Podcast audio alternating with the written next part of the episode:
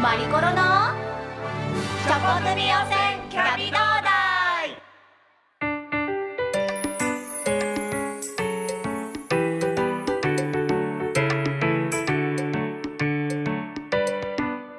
チョコ組温泉キャビ同大21回目です。皆さんこんにちは。今日はあなたのおやつ何でしたか？おやつの親善大使マリコロです。さあ実はですね今日はなんと緊急企画ということで海外から見た日本のおやつ座談会を開催したいと思います。イエーイ。ありがとうございます。なんか数々のね日本おやつ協会のすごいところを見せてきたつもりですが、今日はなんと一段とすごいコネクションを振り回してですね、なんと5カ国の海外の方に集まっていただきました。ありがとうございます。はい、今日は皆さんにですね海外から見た日本のおやつの印象などをいろいろと伺っていきたいと思いますので、えー、一人ずつ自己紹介をお願いしたいと思いますではお願いしますはい、こんにちは。韓国から来ましたナリです。えっと日本に住んで今年で27年目、ほとんど日本で生活しております。えっと仕事はですね、アパレル、まあ IT、まあ上のものが2つ事業やってるってことで、こっち行ったりあっち行ったりって感じなんですけども、いろいろ経験させていただいてます。ありがとうございますよろしくお願いしますでは大田さんこんにちは、フランス出身のオードです。あの日本来てから4年目ですね。で、あの仕事はまあイベント担当、マーケティングやっています。あの文化系が多くて、あの自分まあちょっとサイドで自分のあのコミックフェスティバルもあの担当しております。よろしくお願いしますでは渡るさんお願いしますはい、えっと、出身国はアメリカです。仕事は、えっと、株式会社エスプライドのアートディレクターとして働いてます。えっと、母が、えっと、アメリカのハーフでおじいちゃんが外国人ということで、あまあ、もう海外はもうなんかもう隣の家っていう感じで生活をしております。よろしくお願いします。バラエティ豊かですね。ではグーちゃん。はい、えっと、ブラジル出身のグーと申します。えっと、日本に来て今年でまあ9年目になります。で、まあ、最初はあの、まあ、勉強のためにあの来日して、まあ、大学院から日本での大学通っていて、今はあの大学の講師をやっております。はい。何を教まあ、えてらっしゃるんですか？学とかの文学そういうものを、えっと、教えてます。はい。はい、よろしくお願いします。では最後にルーシーさん。はい、えっ、とスペインから来ましたルーシーと申します。来年の3月には9年目になります日本で。で、今はバレラ株式会社の代表としてあの働かせていただきます。はい海外から来てる方を日本の遊びとかご飯とか付き合ってあげて翻訳も通訳もしてあげて、はい、そういう仕事ですね。はい、はい、よろしくお願いします。よろしくお願いします。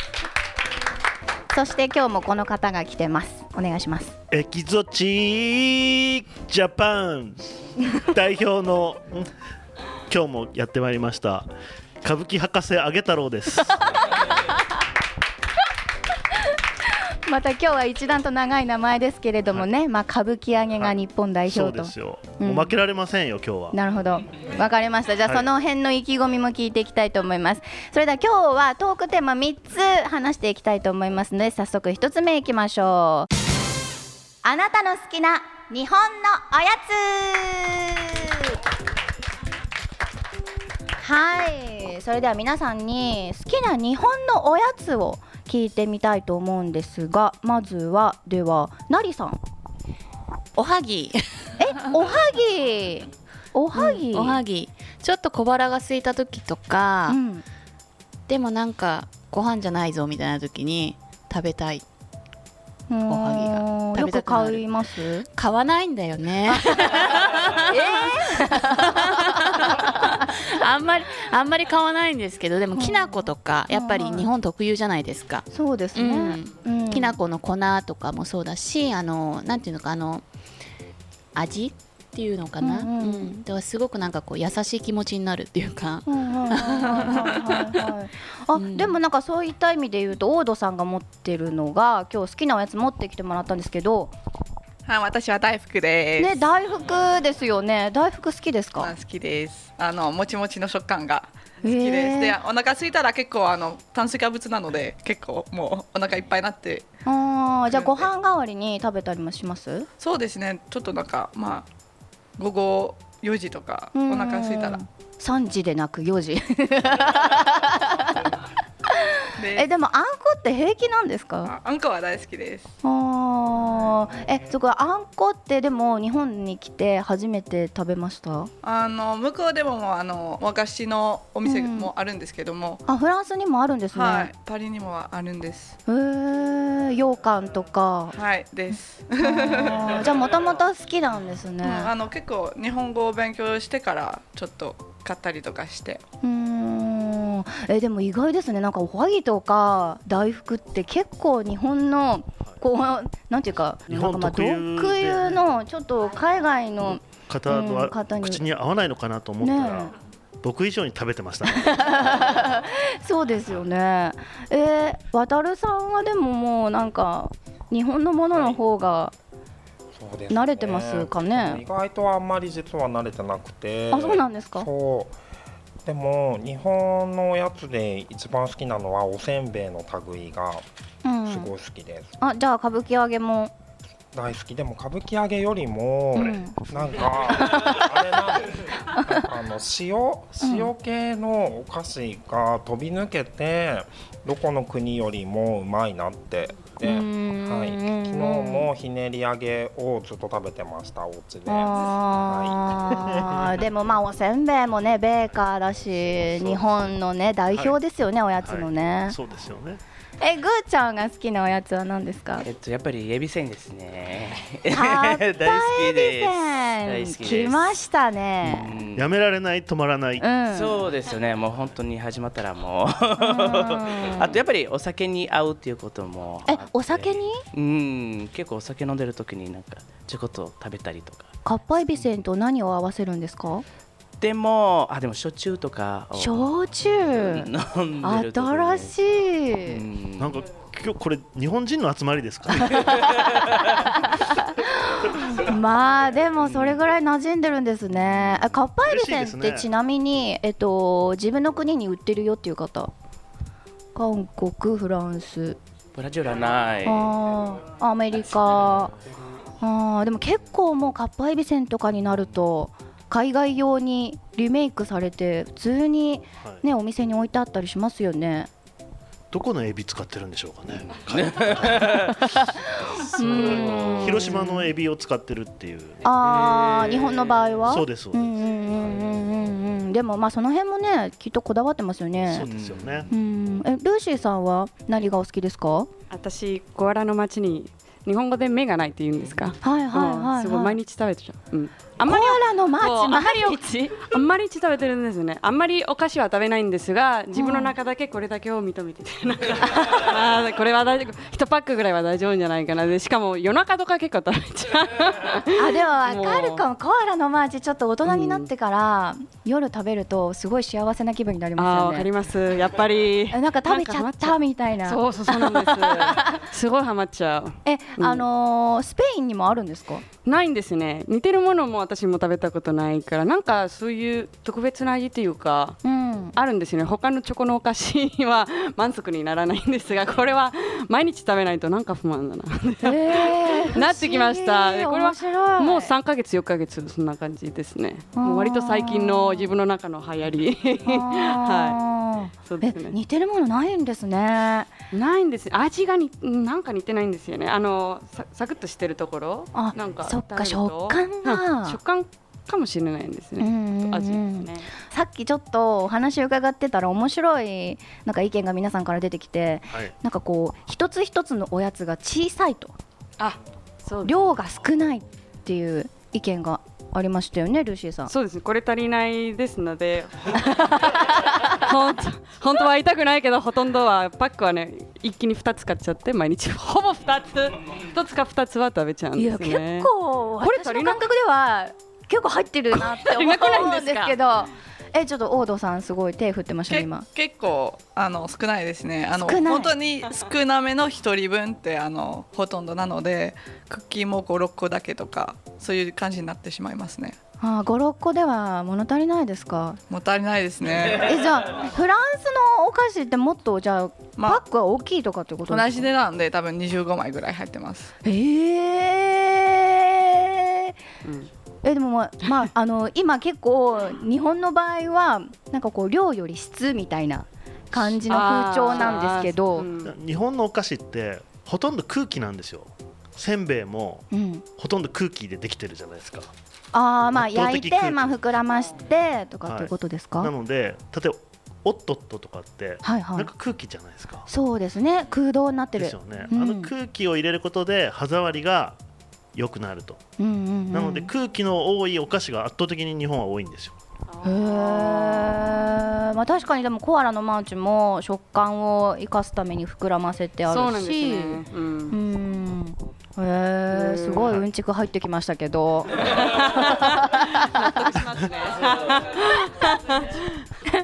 あの韓国のナリさんは、まあ、あの日本に住んでる時間すごく長いはいですけども、はいはい。韓国ってすごく近い国なので日本と近いですね。本当に文化も近いし、うん。でも全然人は違う、あ人が違う、うん。えっと日本のおやつは韓国の方は美味しいって思う味ですか、私韓国人だけど韓国人って基準にならないのかもしれないですけど、うん。お友達とかどうですか、日本のおやつ好きですか？食べますね。でも韓国のおやつの方がバラエティーがあるのかなって思う時はあります。私。バラエティ？ーうん。多分あのバックグラウンドのこともまた違うからそこから来てると思うんです。チョコパイとかで言うとうんうん私がよく日本に来る時、お土産に買ってくるのがあってこっちにはまだ普及してないんですけど餅餅パイみたいな感じで、はいはい、もち米をパイの形にしてコーティングをチョコレートにしてる。または最近それが進化してその餅の中にチョコレートがまた入ってるとか。餅と餅で車。えどういうこと？どういうこと？チョコパイのスポンジみたいなば部分がスポンジじゃないんですよだから。餅なの？だからもち米でパイにしてコーティングだけをチョコにしてる。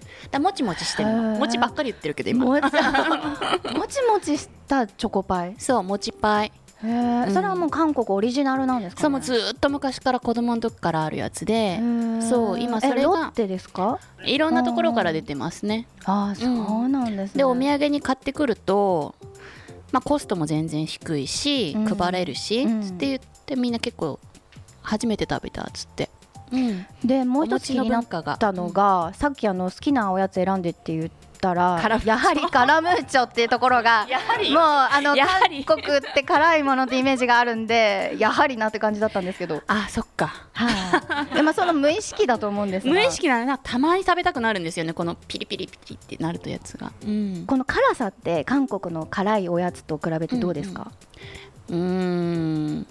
韓国にもあのトッポギ？日本語ではいうトッポギのこういうスナックうんうん。出てるんですけど、あんまり辛く感じなくって辛いってなんかこう違うんですよね。日本で辛いっつってるのとあっちで辛いっつってるのとまたなんかアジアでいうタイでいう辛さってみんな違うじゃないですか。あー、あじゃあ日本のカラムーチョとかの辛さっていうのは、まあ、うん。舌に結構直接的にくるピリッとした辛さ、うんうん。口の中がわーって火吹きたいぐらいになる辛さに近いと思うんですけど、うんうん。韓国の辛さってまたちょっと違うんですね。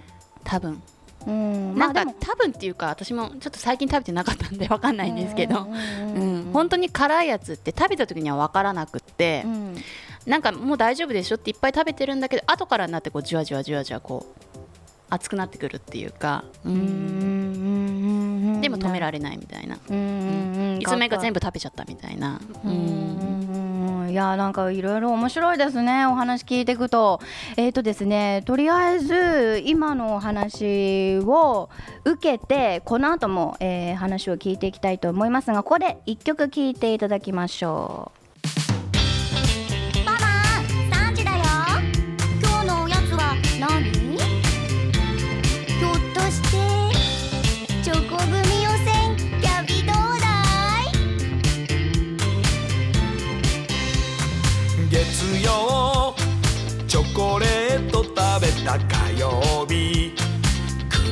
食べました。水曜。おせんべいバリボリ。木曜。キャンディーを舐めた金曜ビスケットパリリ土曜日大福を頬張る。本当はみんなまとめて。本当は全部食べたい。そんな願いが叶うように。不思議な呪文だよ。不思議な呪文だよ。チョコグミ汚染キャビどうだいチョコグミ汚染キャビどうだい日曜ドーナツを食べた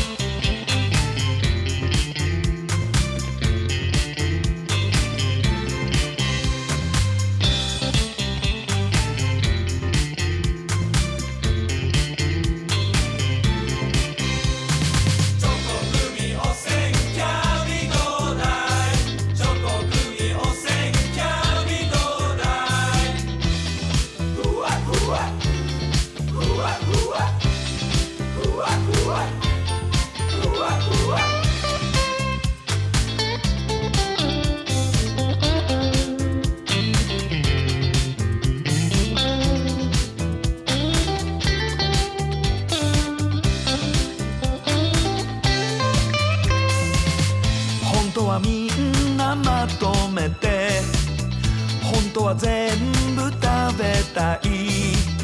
そんな願いが叶うように。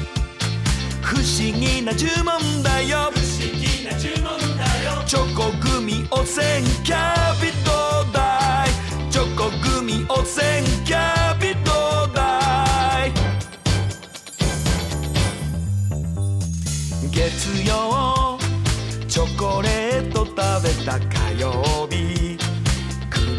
食べました。水曜おせんべいバリボリ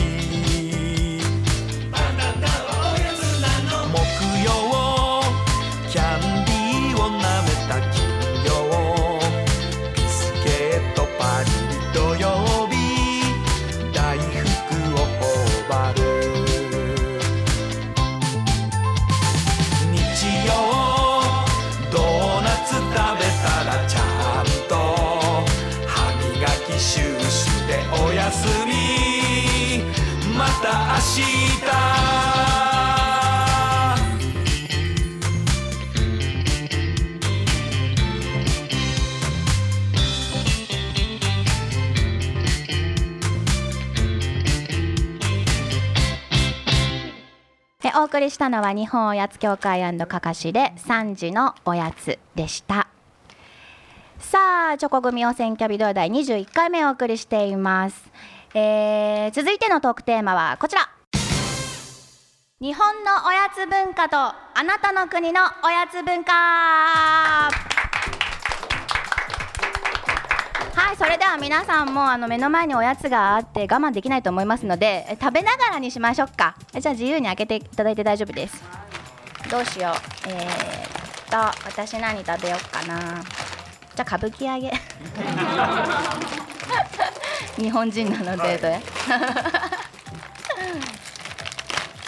えっと今あの聴いていただいた曲も「3時のおやつ」っていうタイトルの曲なんですけれどもこれ日本おやつ協会で独自に作った曲でして実は日本には昔から3時におやつを食べるっていう文化があるんですよ。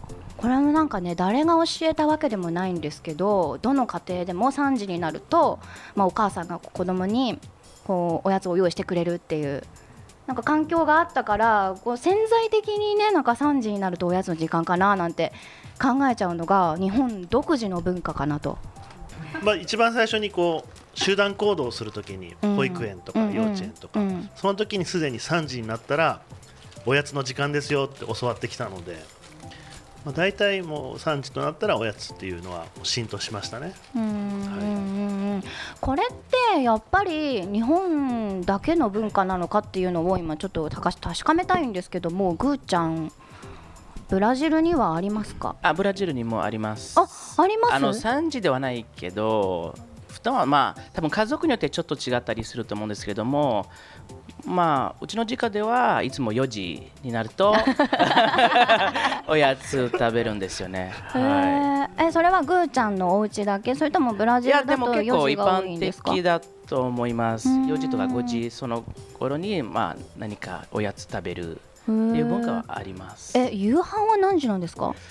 でも遅いですかね。多分8時とかですかね。あそうなんだ。だから4時なんですね。え何を召し上がるんですか？おやつとしては。えーっとまあ、ブラジルの場合はなんかパンジケージュっていう、まあ、チーズパンっていうやつ。最近日本でもあのあると思うんですけれども、それとかあとはまあ普通にパンにまあバターをつけて食べたりとかあとコーヒー飲みますねやっぱりブラジルの場合。スペインはどうですか？ルーシーさん。えー、と私たちもあるんですがさらに遅い。6時に6時？お菓子を食べてでディナーはいつも10時ぐらいですね。すごくそうえですね。6時のおやつ？そうですねおやつは6時ぐらいですね。5時半ご飯じゃん6時ぐらいですね。子供はね。おやつもスナックっていうかね。でも似てるような感じブラジルとですね。コーヒーか紅茶を飲んで,、うん。でまあ、一緒にクッキーかクッキーとか。食べてそうですね。うん、ん大人も子供もそれはね、うん、フランスはどうですか？大戸さん。そうですね。子供の頃からあのこう学校から帰ってきたらあの学校はねフランスはあの3歳からなんであの終わるのは4時半なんで、まあ、家帰ったら5時かな？5時にこうおやつを食べるっていう文化があって、まあ、牛乳と、まあ、クッキーチョコクッキーとかあのバゲットにバターとか、まあ、そういうものなんですよね。えでも3歳からそんなに長い間学校に行くってだいぶ自立した子になりますね。そうですよねあの、まあ、小1うんあのになると、うん。あのもう昼寝はやめるんですけどその前はあのずっと昼寝は挟んでます。2時間ぐらい。でまあクで夕飯もあの同じくちょっと遅めなので8時とか。あのなのでまあ5時ぐらいにちょっとおやつ食べたらちょうどいいんじゃないかなと。本当に皆さんね夕飯が遅いんですね。またおやつの時間も遅いですねうん。面白いですねいろいろあって、うん、面白い。え韓国のってわかります？韓国の文化。私がずっとこっちの生活が長いものであんまり気に留めたことがないし、親戚のうちに泊まり行ってもあんまりそういう時間、3時のおやつみたいな、うんうん。まあ聞いたことがないんだけども、えっと、ミスカルっていう名前でよく言う総合栄養食みたいなドリンクがあるんですね粉が。へーはい。老若男女、うんうん。言えた今？言えた そう。ずっとあのずっと昔からあるやつでそれドリンクでお腹空いた時に飲んだりとかっていうのはそのさっき言ってたみんなのご飯の前にちょっと飲んだり、それにプラスしてスナックとか、うん、あーどんな味ですか？粉粉。えなんだろう？なんかこうえーっと。ヨーグルトみたいな味とか。普通だとあのーお水でこう普通にシェーカーでやったりするんだけども、きな粉よりは甘くない、あそういう感じの味うん。でもあの濃度は自分で決められるのでドロドロ？ドロドロにできるしサラサラにもできるしお水の量によって自分が好きな好みで。で総合栄養食みたいな感じだからほんとちっちゃい頃からもうおばあちゃんおじいちゃんまでちょっとお腹が空いたなって時にたこう飲むとお腹がちょっとこうまあ大福みたいな感じで膨れたりとか韓国の国民的おやつみたいな感じそうですね。だからよくスーパーに行くと売ってますね。へえ今度韓国行ったらちょっと見たいな。えっと日本の、まあ、国民にアンケートを取りましたという形でえっと、好きなおやつのランキングが出たんですよね。ええ先日あの2016お菓子総選挙っていうのが番組でありましてでそこでランキングが出ましたね。はい、トップ10が出たということなんですが、はい。トップ30出たんですけどね。あ、そうなんですか？はい。30からいきます。か じゃあ10、10ぐらいで。はいはいはいはい。えーまあ、10位がハイチュウですね。うーん。ハイチュ好きですか？あーリンゴ。のリンゴへーハイチュウみたいなのって母国にあります？えっ、とルーシーさん。あります。すぐすって似てるんじゃないかしら。すぐすねちょっと似てるような食食感もねね味もね。ガガムじゃないけどかまあカムキャンディーみたいな。そうなんす。ぐすはどこの国のおやつどですこか？なアかメリカかな？ハイチュウはでもアメリカで人気なんですよ。ハイチュウが人気なんですか？フランスも人気です。フランスも人気ハイチュウで通じます。あハイチュウですね。あのこう韓国系とか日本系のスーパーで売ってます。へえ何味が人気ですか？普通はねあの売ってるのはブドウ味かリンゴ味が売ってます。へえハイチュウ人気なんですね海外の方に。9位は何ですか？えー9位は果汁グミぶどうのぶどう味。あーグミですね。うん。グミ。今日ハリボーなんかもありますけども、でも果汁グミのぶどう味ってとこがランクインしてきたんですね。そうなんですよ、ね、面白い。面白いですよね。8位は何ですか？8位はたけのこの里です。あー。あー。っていう。たけのこの里好きですか？大好きです。たけのこともう一つ何でしたっけ？あのあきのこのやつ。きのこの山、うんきのこの山、そうなんか最近なんだっけ？あのマロンマロンのやつとかも出てますようんうんうんうん。ねたけのこの山。季節的な。ちょっとビターなチョコでね美味しいですね、あれも、日本ってお菓子にこう季節を入れてくるうん。ところが結構こう楽しいなって思ってて、あそっか四季があるからか、あーお菓子に四季をこう意識してうん。投入してるっていうのは通常ずーっと子供の時から食べてるんだけどあ今はこれなんだみたいな発見があったりする時もあるし本当子供だけじゃなくて大人バージョンみたいなねその出し方をする時もあるからそういうのはなんかこう同じの食べててもあまたこういうのあったんだこういうの出たんだみたいな懐かしいけど新しいみたいな感じは楽しめますね。確かにそうですね、あ発見。えっとで7位？7位がが、えー、小池屋のポテトチップスのり塩。はい。6位もポテトチップス？そうなんですよ。もうじゃがいもがものすごい出てくるんですよ。片揚げポテト薄塩。はい。5位も？あ5 5位位がカッパエビせんさっきもね話題になりました、4で位が？4位もポテトチップスコンソメパンチ。あーまたポテチ。3位は？キットカットミニあーここでようやくチチョコレートョコレート。です2位は？でポテトチップスの薄塩またポテトチップス。そして栄えある1位は？じゃがりこサラダ味はあこの国はじゃがいもによって育てられてますよ。本当ですね。本当だ。じゃがりこもポテトチップスもなんか日本日本のうん。総じゃがいも消費量のうん。10%はうん。カルビーが提供してるらしいですよ、はあ。えじゃがいもってまあポテトチップスは世界的なおやつだと思うので、まあ、それぞれの母国のメーカーも出してると思うんですけどそのポテトチップス以外のじゃがいものおやつって何かあります？ない。母国に。ないって気がしますね。フランスにはない。あのポテトチップス以外はないと思います。フランス人はあのじゃがいもをよよく食べるんですけど、はい。あのおやつはチップス以外ないですね。なるほど、まあ、結構日本のおやつって細かくいろいろとこだわってるような感じの印象があるので、はいまあ、いかにしてこうなんか他と差をつけて、新しいものをどんどん生み出していくかみたいなところで多分品数は結構あると思うんですよね。うん。なんか同じようなものでもちょっとした違いみたいなところがあると思うんですけどなんか日本のおやつについてのなんかこう全体的なこう感想みたいなものってぐーちゃん？はい。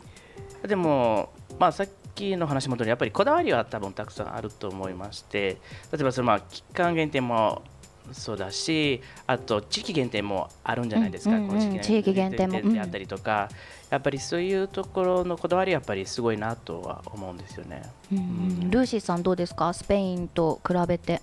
ややっぱり種類がね半端ないんですよね、うんうん。あの期間限定の件もそうだしあのあとすごい目に入っちゃうんじゃない？あのパッケージ。うんすごい食べたくなるなんか子供もすごく欲しくなりそうだな。スペインはそこまで多分パッケージは綺麗ではないって言ってもいいのかな。そこまで種類もない。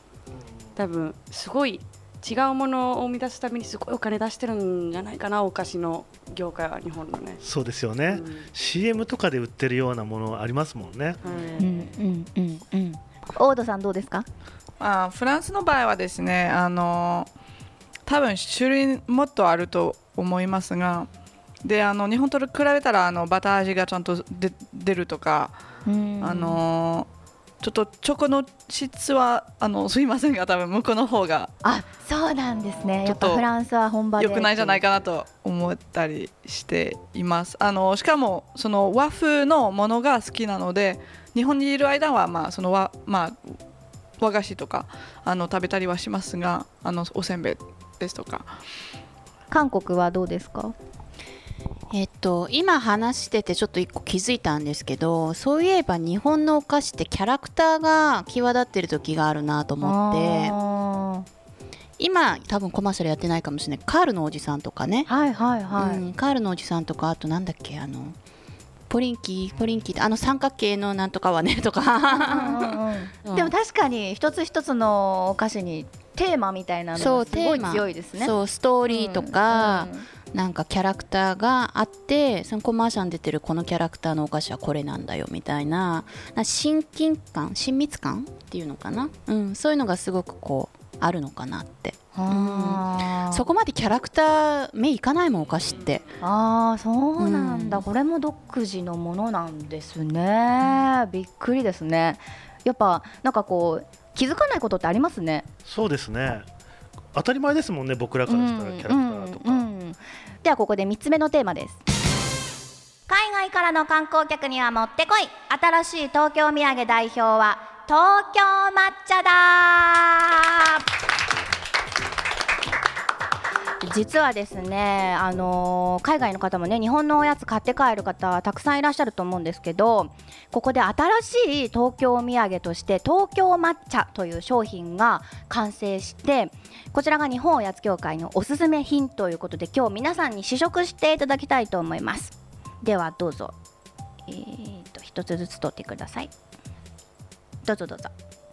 これがあのーやっぱりあの日本のおやつっていうとなんか抹茶味を買って帰りたいっていう方が多いみたいなことを聞きましてそれであの抹茶のおやつを作ったんですけども味いかがですか？なりさん。濃いですねお菓子の割に。そうなんですよ。これね抹茶味をすごく濃くしてあって、まあ、抹茶の香りもすごく残るような感じにちょっなってる、と高級お菓子な感じに。大戸さんどうですか？そうですね。あの美味しいですね。あの最初はレーズンのちょっと味がしてあままたどこと思ったんですけど、うんうんあとあとあとにあのバーって抹茶の味が来るから結構面白いですねそう今日ちょっとしかないからね量が なかなかなんですけどもでもこれあのー一つの一口サイズも割とあのーちゃんと抹茶の風味が残るぐらいの大きさになっているので多分買って食べていただければ美味しいと思います抹茶の風味も強くてねぐーちゃんどうですか？いやでも自分は結構そういう抹茶系のお菓子が好きなんですけれども結構美味しかったですね。うんうんうんうんで冷蔵の味にも合うし結構美味しかったです。はい。ルーシーさんどうですか？まあ、味濃くてすごく美味しくてなんか紅茶と飲みたいんですよ紅茶かお茶なんか日本の茶と飲みたいんですね。あと多分そこまで外国の方はあの、まあ、海外にいる外国の方はそこまで抹茶の味は知らないからそれこれを見せるためにはちょうどいいんじゃないかなって思ってね。やっぱり東京日本のおやつだよ抹茶だよっていうところでうん良さそうですかね。うん。うん今はまだいろいろなあの海外でもテイスティングをしているところということなのでこれから売り出されると思います。ぜひ皆さんも東京抹茶チェックしてください。いや今日はですね本当に日本のおやつを中心にまあ盛り上がりまして海外からのね新しいこう目線とかこう意見とか聞けてとても充実した一日になりました。すごく聞き応えがある回になりましたね。皆さんありがとうございました。今日のゲストは、えー韓国から、えー代表ナリさんそしてフランス代表オードさん、えーアメリカ代表ワタルさんブラジル代表グーちゃんスペイン代表ルーシーさんそして日本の代表は歌舞伎博士あげ太郎でした。ありがとうございました。さあ次の更新がですね12月15日になります。それではまたおやつの時間に会いましょうね。See you next おやつタイム。皆さん一緒に。バイバイ